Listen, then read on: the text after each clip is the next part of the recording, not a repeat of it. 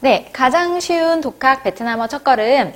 자, 어느새 챕터 mười sáu 교통 할 차례가 되었네요. 자, 오늘은 교통에 대해서 회화하는 법을 배워보도록 하겠습니다. 자, 파트 1에서는요, 교통 수단에 대해서 함께 공부하도록 하겠습니다. 자, 같이 읽어볼게요, 본문. Anh đi Đà Nẵng bằng? 네. 자, 오늘 본문에는요, 다낭이라는 도시가 나와요. 우리 다낭이라는 도시 예전 챕터에서 공부했던 것 같은데, 베트남 중부에 있는 휴양 도시로, 네, 호이안이라는 전통 역사 도시와도 가까운, 네, 아름다운 곳이었죠. 네, 요즘에 다낭 많이들 가시던데, 다낭에는 정말 아름다운 천혜 해변과, 네, 아주 백사장과, 그 다음에 깨끗한 바다, 맛있는 해산물들이 기다리고 있습니다. 꼭 한 번씩 가보세요. 자, 오늘 주인공은 다낭을 가는 것 같아요. đi Đà Nẵng. 자, 오빠는 네 간다. 다낭, 다낭에 간다. 자, 그 다음에 오늘의 학습 목표가 바로 이 망이라는 전치사예요. 그래서 오늘은 이 망이라는 전치사를 정확하게 이해하시고 사용할 수 있으면 공부를 매우 잘했다라고 보시면 됩니다. 자, 망이라는 단어는요, 여기 보시면 으로, 로라는 뜻으로 전치사로 사용이 됐어요. 네, 이 방이라는 단어가 예전에 비교급에서 동등 비교로 사용된 적이 있었는데요. 이제 여기 나오는, 이번에 나오는 방은 그때 동등 비교의 방이 아니라 다른 뜻이 있는 방, 전치사의 방이라고 보시면 됩니다. 자, 조금 이따가 네, 좀 더 심화 학습해서 같이 탐구해 보도록 할게요. 자, 일단 방은 으로 로라는 뜻이에요.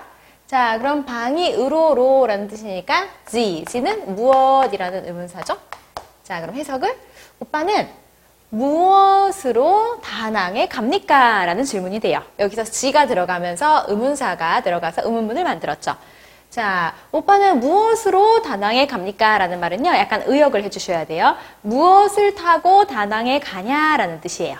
자, 무엇을 타고 다낭에 가냐? 그래서 베트남어에서 교통수단을 타고 라는 말을 할 때요, 우리나라 말은 타고 라는 단어를 쓰는데요. 베트남어는 따로 타고가 없고요. 가다, 오다를 나타내는 동사와 뒤에 전치사 방을 함께 사용을 해주시면 무엇을 타고 가다, 무엇을 타고 오다라는 뜻이 됩니다. 역시 조금 이따가 구체적으로 알아보도록 하겠습니다. 자, 우리 방에 대해서 네, 탐구를 해보도록 할게요. 자, 우리 방을요, 처음 배웠을 때는 비교급에서 동등 비교하는 단어로 배웠어요. 그래서 방은 비교급에서 동등 비교해서 사용이 된다면 뭐뭐만큼 뭐뭐 같이라는 뜻입니다. 만큼 같이. 자, 그러면 동등 비교로 사용되었을 때 예문을 한번 같이 공부해 보도록 할게요. 자, 같이 읽어보죠. Em Lan chạy nhanh bằng tôi. Em Lan chạy nhanh bằng tôi. Em Lan chạy nhanh bằng tôi. 네. 자, em Lan. 란이라는 동생은 chạy 네, 자이 하면요. 달리다 라는 뜻의 동사입니다. 달리다, 뛰다, 달리다. 자, 냐잉 하면은 형용사로요. 빠른, 빨리, 네, 빠른이라는 뜻이에요. 자, 그럼 엠란 냐잉 하면은 엠란은 달린다, 빨리 달린다 라는 뜻이죠. 자, 여기서 방은 동등 비교하는 비교급을 나타내는 단어로 쓰였네요. 자, 만큼 같이라고 되죠. 그럼 해석을 어떻게 할까요? 라는 빨리 뛰는데 만큼 빨리 뛴다. 나만큼. 그래서 엠라는 나와 같이 빨리 뛴다. 뒤에서부터 해석해 주시면 되죠. 자, 두 번째 예문 읽어볼게요. tiếng Việt khó bằng tiếng Anh. tiếng Việt khó bằng tiếng Anh. tiếng Việt khó bằng tiếng Anh. 자, tiếng Việt 베트남어는 khó, khó 무슨 뜻이죠? 어려워요. 자, khó 하면은 어렵다라는 뜻의 형용사였죠. 어려운, 어렵다. 자, 베트남어는 어렵다. 방, 띵anh. 자, 띵anh 하면은 영어죠. 영어만큼 베트남어는 어렵다라는 뜻입니다. 그래서 방이 동등 비교로 사용이 되면요. 네, 주어 다음에 동사. 네, 여기서 동사는 형용사일 수도 있어요. 네, 형용사가 베트남어에서는 서술어가 되니까요.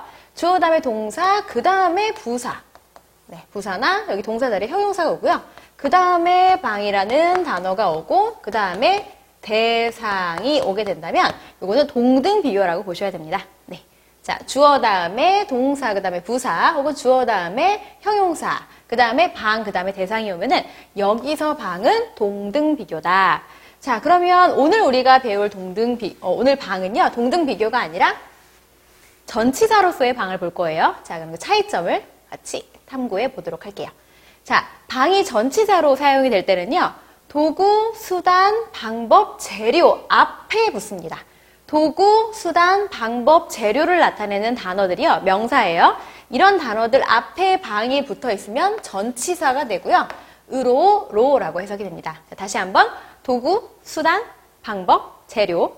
도구, 수단, 방법, 재료를 나타내는 단어 명사 형태 앞에 방이 사용이 되면은요 전치사가 돼서 로로라고 해석을 합니다.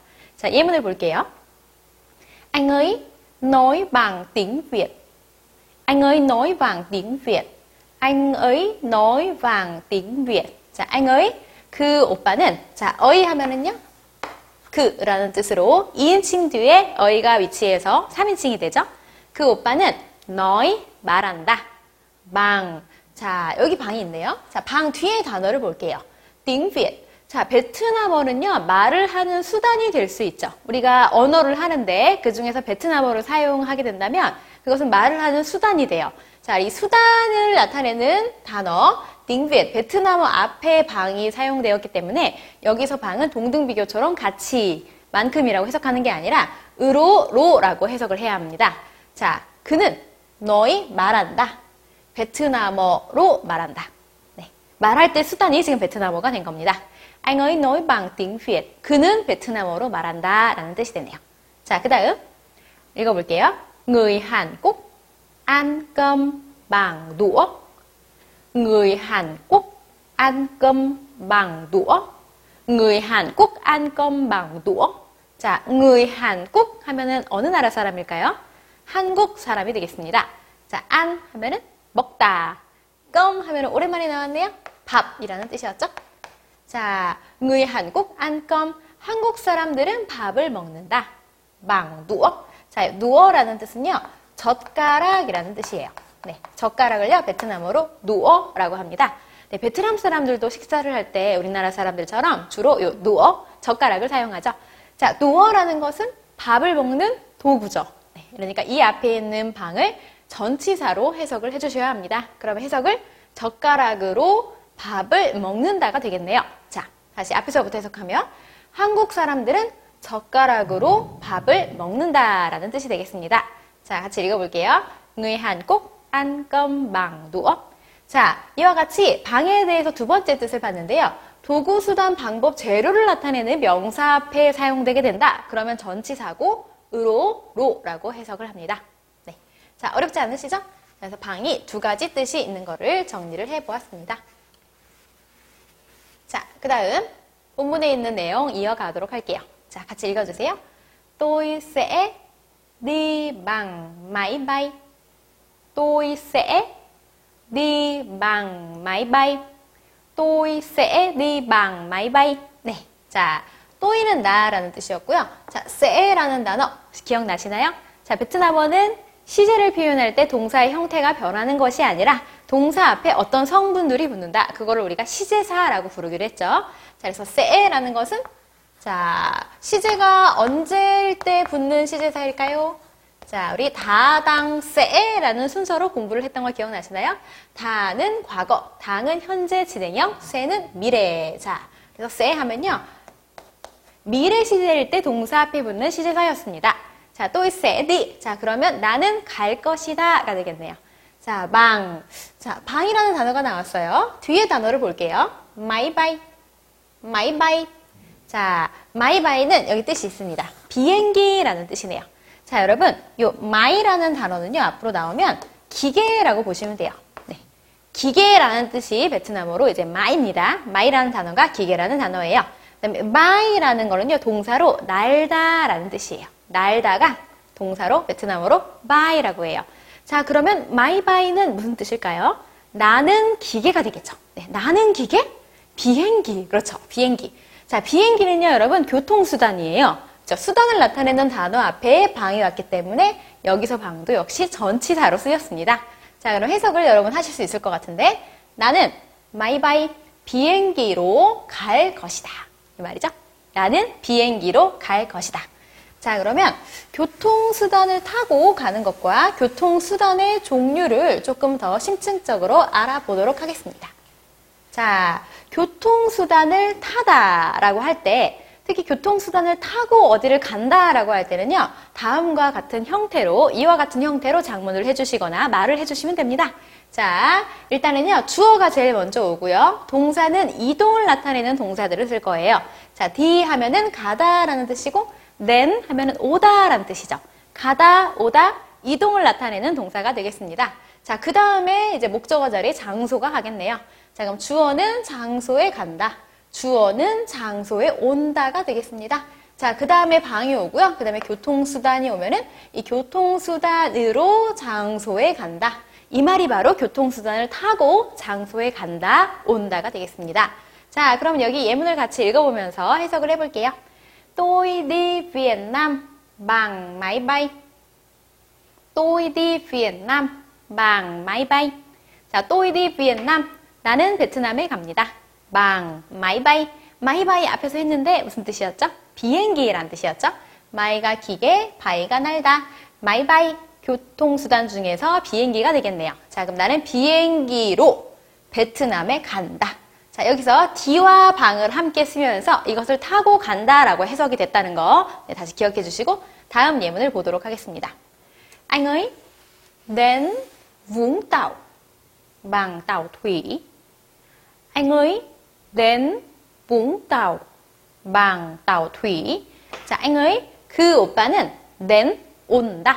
자, Tàu. 자, Tàu 보시면 여기 V가 대문자, T가 대문자. 자, 원래 베트남어는요, 문장의 제일 앞 글자만 대문자로 쓰셔야 합니다. 자, 근데 문장이 제일 앞 글자가 아닌데 대문자로 나왔다면 이거는 인명이나 지명, 고유명사로 보시면 돼요.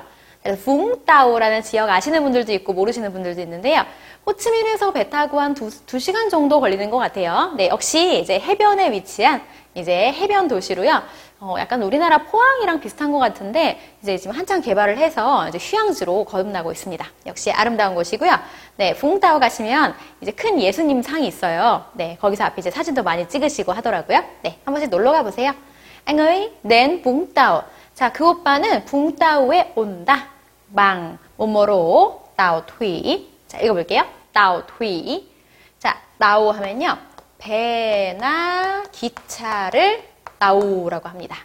자, 그 다음에요. 투이라고 하게 되면 투이가 한자로 물 숫자예요. 물 숫자. 투이. 숫자를 투이라고 있습니다. 자, 그러면 물에 있는 배나 기차 둘 중에 뭘까요? 네, 배가 되겠습니다. 따오만 하게 되면은 배나 기차가 되는데 따오 투이 뒤에 물 숫자가 붙어 있게 되면은 요거는 배가 됩니다. 자, 역으로요. 자, 따오가 배나 기차라고 말씀드렸죠? 그 뒤에 화라고 해가지고요. 불 화자가 붙어 있다. 자, 그럼 요거는 배일까요? 기차일까요? 네, 기차가 되겠습니다. 네, 옛날에 석탄을 이렇게 불 떼서 가서 기차라고 하는 것 같은데, 네. 자, 그래서 따오만 하면 배나 기차 둘 다 되고요. 뒤에 물 숫자가 붙어 있으면 배, 자, 그 다음에 뒤에 불 화자가 붙어 있으면 따오화, 기차라고 보시면 됩니다. 네. 자, 그래서 교통수단을 타고 가다라고 할 때 주어, 디된, 장소, 방, 교통수단 이렇게 말한다 라고 정리를 해주세요. 자, 다음 내용 보도록 하겠습니다. 자, 이제 교통수단들을요, 조금 하나씩 하나씩 살펴보도록 할게요. 자, 교통수단은 베트남어로, 자, 읽어보죠. phương tiện giao thông phương tiện giao thông 이라고 합니다. 자, 交통 이거 뭔가 한자어 네, 한국말 비슷하지 않나요? 交통 교통 네, 아, 비슷한가요? 네, 비슷하다고 생각을 꼭 해주셔야 합니다. 자, giao 하면은요, 교통이란 뜻이고요. phương 자, 이거는요, 한자로 방자, 편자예요. 방자, 편자. 자, 방편은 우리나라 말로 수단이라고도 쓸 수 있죠. 그래서 phương 하면은 교통수단이 되겠습니다. 자, phương 교통수단. 자, 첫 번째. 자, 읽어볼게요. xe ô xe ô tô, xe hơi, xe hơi. 자, ô tô, xe hơi 다 두 개가 같은 뜻이고요. 자동차라는 뜻이에요. 특히 이 오토라는 단어는 자동차, 오토. 네, 오토 할 때 그 영어를 오토라고 읽었다고 보시면 되겠네요. 자, xe ô tô, xe hơi. 둘 다 자동차라는 뜻이 되겠습니다. 자, 그 다음 버스. 자, 읽어볼게요. xe buýt, xe buýt. 네, xe buýt 하면은 버스가 되겠습니다. xe buýt. 네, xe buýt 버스고요. 자, 그 다음 읽어볼게요. xe máy, xe máy. 자, 베트남 사람들이 아직까지 주로 이제 우리나라 사람들이 이 세오또, 세허이를 가지고 다니는 것처럼 주로 베트남 사람들이 사람들마다 다 가지고 있는 교통수단이 뭐냐면 바로 xe máy, 오토바이예요. 그래서 베트남에 가시면 하노이든 호치민이든 어느 곳이도 어느 곳이든지 가시면요, 딱 첫인상이 그거예요. 와 오토바이 진짜 많다. 물론 요즘에는 길도 넓히고 자동차들도 많이 늘어나고 있는데요. 아직까지도 오토바이가 굉장히 많고요. 가장 사랑받는 교통수단 중에 하나입니다. 네, xe máy, 네, xe máy 기억해 주세요. xe máy. 자, 그러면 다음 교통수단 보도록 할게요. 자, 읽어보죠. tàu hỏa. 자, 방금 앞에서 요 tàu라는 단어를 배우면서 tàu는 배도 되고 기차도 된다. 자, 하지만 배가 될 때는 뒤에 물 숫자 두이가 붙는다라고 배웠고요. 기차가 될 때는 뒤에 불화자 화가 들어간다고 배웠습니다. 자, 그래서 따오화 하면은 기차고요. 다른 말로 기차를 부르는 말이 있어요. 자, 읽어볼게요. 셀르어, 셀르어. 자, 이 르어라는 단어는요, 순 베트남어로 불이라는 뜻이에요. 자, 우리나라 말도요, 한국어에도 불이 있고, 불에 해당하는 한자 화가 있죠. 베트남 사람들도요, 한자어가 있으면요, 이거에 해당하는 순 베트남어가 존재해요. 네, 그래서 결론적으로 화나 르어나 같은 뜻입니다. 네. 따오화, 셀르어, 어쨌든 불과 관련이 있네요. 자, 셀은 역시 차라는 뜻이었는데 불차가 돼서 기차가 되겠습니다. 그래서 기차를 부르는 명칭은 따오화라고 해도 되고요. 셀르어 해도 되고 두 가지가 있습니다. 자, 그 다음 방금 했던 거 따오토이 물 숫자 기억나세요? 네, 배라는 뜻이 될 것 같고요. 자, 그 다음 지하철 볼게요. 자, 읽어보죠. 따오 니엔 ngom 따오 니엔 ngom 자, 베트남에 따오 니엔 ngom이 있을까요? 없을까요? 네, 정답은 있을 것이다예요. 네, 아직은 없는데요. 지금 호치민에 대규모로 이 따오딘검을 건설하고 있어요. 네, 제가 듣기로는 뉴스 기사를 어제 찾아봤는데 2020년에 완공이 돼서 호치민시에서 이제 노선이 다섯 개로 지하철이 운행이 된다고 하네요. 네, 그래서 베트남 정부도 사실은 이 자오통 교통 문제 때문에 굉장히 골벌을 앓고 있거든요. 그래서 그거에 대한 방편, 네, 수단 그 해결책으로 이제 지하철 건설을 하고 있습니다. 그래서 2020년 이후에 디비엔남 베트남에 가신다면 따오디엔검을 한번 타보실 수도 있겠네요. 네. 자, 따오디엔검 지하철이고요. 따오디엔검은 다른 말로 앞에 따오를요 세로 바꿔서 세디엔검이라고 부르기도 합니다. 자, 디엔이 무슨 뜻이냐? 디엔 하면요 전기라는 뜻이에요. 자, 디엔 하면은요 전기라는 뜻이고요. 응엄 하면요 지하에 어두운 캄캄한 지하의 이런 뜻이에요. 지하. 자, 그러면 직역을 해보자면, 자, 따오, 배나 열차인데 여기서 이제 기차라고 봐야 되죠? 기차인데, 니엔, 전기로 가는 기차예요. 음, 어디에서? 지하에서. 그래서 지하철이 됩니다. 자, 읽어보고 넘어가도록 할게요. 따오화, 셀르어, 따오투이, 따오디엔검. 네. 자, 교통수단들 보셨고요. 자, 이어서 또 가보도록 하죠. 네. 자, 읽어볼게요. 세닥. 세닥. 자, 세는 차라는 뜻이었고요. 납 하면요. 발로 밟다라는 뜻이에요. 발로 밟는 거를요. 납이라 그래요. 자, 발로 열심히 밟아서 가는 차. 이게 뭘까요? 자전거. 그렇습니다. 네, xe đạp 하면은 자전거라는 뜻이 되겠네요. 자, 그 다음에 우리 처음에 본문에서 했던 비행기. 자, 읽어보죠. 마이바이. 마이바이. 자, 마이바이 하면은요, 마이가 기계, 바이가 날다, 나는 기계, 비행기였습니다. 자, 그 다음, 베트남에만 있는 좀 특별한 교통수단이 있어요. 자, 읽어볼게요. xe ôm, xe ôm. 네, xe는 차고요. ôm은 이렇게 껴안다라는 뜻인데요. 조금 이상하죠? 그죠? 단어가? 껴안는 차? 네, 오토바이 택시를 xe ôm이라 그래요. 네, 베트남에 우리 xe máy 하면은 오토바이였죠? xe máy가 굉장히 많은데요.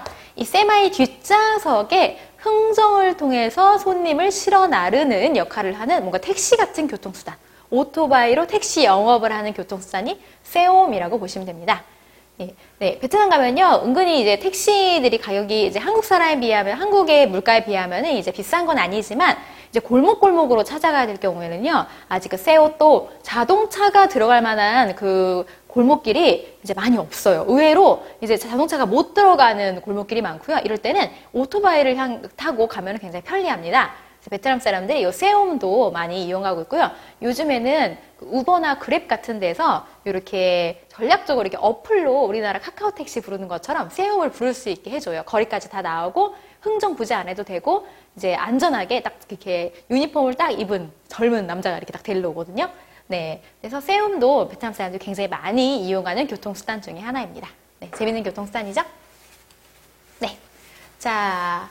그러면은 이제 걸어서 갈 때는 어떻게 하는지 한번 배워보도록 할게요. 교통수단을 나타내는 단어를 다 배웠으니까 걸어서 어디 가다라고 할 때는 어떻게 하는지 함께 배워보도록 하겠습니다. 자, 일단 걸어가다는 베트남어로 디보라고 합니다. 디보. 디가 가다고요. 보가 걸음 보자라고 보시면 돼요. 보도블럭 보행자 할 때 보자요. 네, 그래서 디보 하면 걸어가던데요.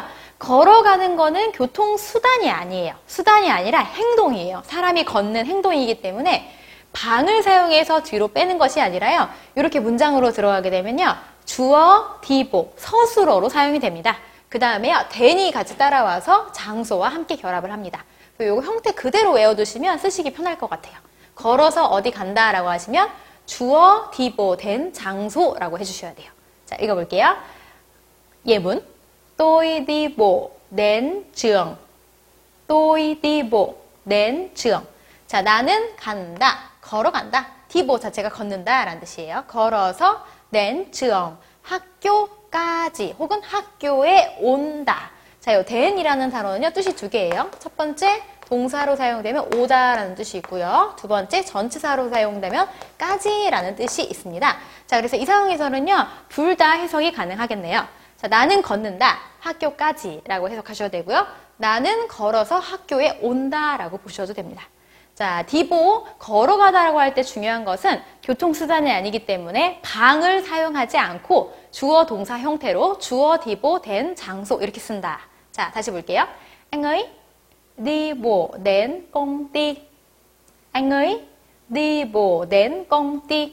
자, 그 오빠는 디보 걷는다. 어디까지? 꽁띠 회사까지 그 오빠는 걸어서 회사에 온다라고 보시면 되겠습니다. 자, 그래서 교통수단 타고 가는 방법, 교통수단의 종류, 그 다음에 걸어서 가는 것까지 배웠습니다. 자, 이번 챕터에서 할 내용이 굉장히 중요해요. 이 교통이 사람의 생활에서 절대 빠질 수 없는 부분이죠. 그리고 회화할 때도요, 은근히 많이 나옵니다. 자, 그래서 교통수단에 대해서 알아봤던 파트 1을요, 열심히 복습해 주시고, 파트 2에서 뵙도록 하겠습니다.